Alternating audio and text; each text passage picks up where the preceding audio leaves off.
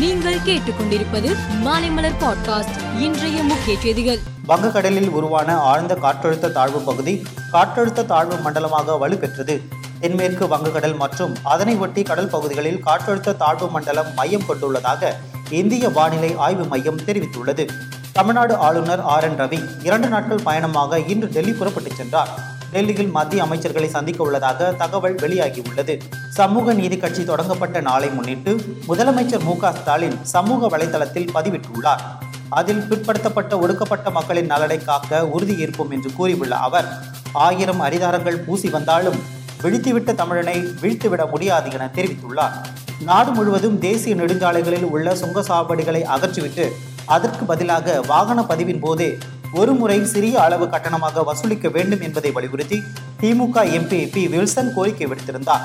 இதனையடுத்து சுங்கசாவடி கட்டணத்தை நாற்பது சதவீதம் வரை குறைக்க மத்திய அரசு முடிவெடுத்திருப்பதாக தனது பதில் கடிதத்தில் மத்திய மந்திரி நிதின் கட்காரி தெரிவித்துள்ளார்.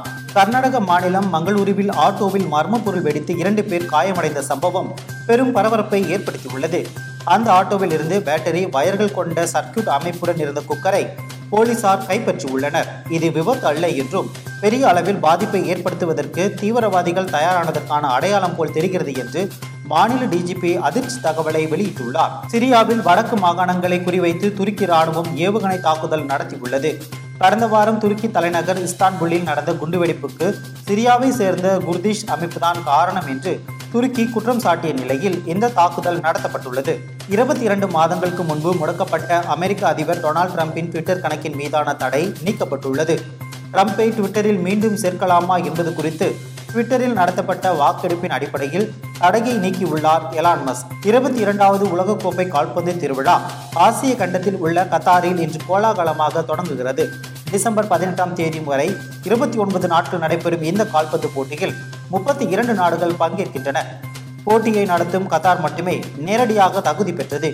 மீதியுள்ள முப்பத்தி ஒரு நாடுகள் தகுதி சுற்று மூலம் நுழைந்தன. இந்த முப்பத்தி இரண்டு நாடுகளும் எட்டு பிரிவாக பிரிக்கப்பட்டு லீக் சுற்றில் மோதுகின்றன. தொடக்க நாளான இன்று ஏ பிரிவில் உள்ள கத்தார் ஈக்வெடார் அணிகள் மோதுகின்றன.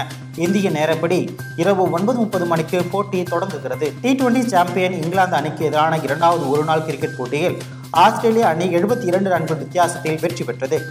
இதன் மூலம் மூன்று போட்டிகள் கொண்ட ஒருநாள் தொடரை ஆஸ்திரேலியா இரண்டுக்கு பூஜ்ஜியம் என கைப்பற்றியுள்ளது. மேலும் செய்திகளுக்கு மாலை மலர் பாட்காஸ்டை பாருங்கள்.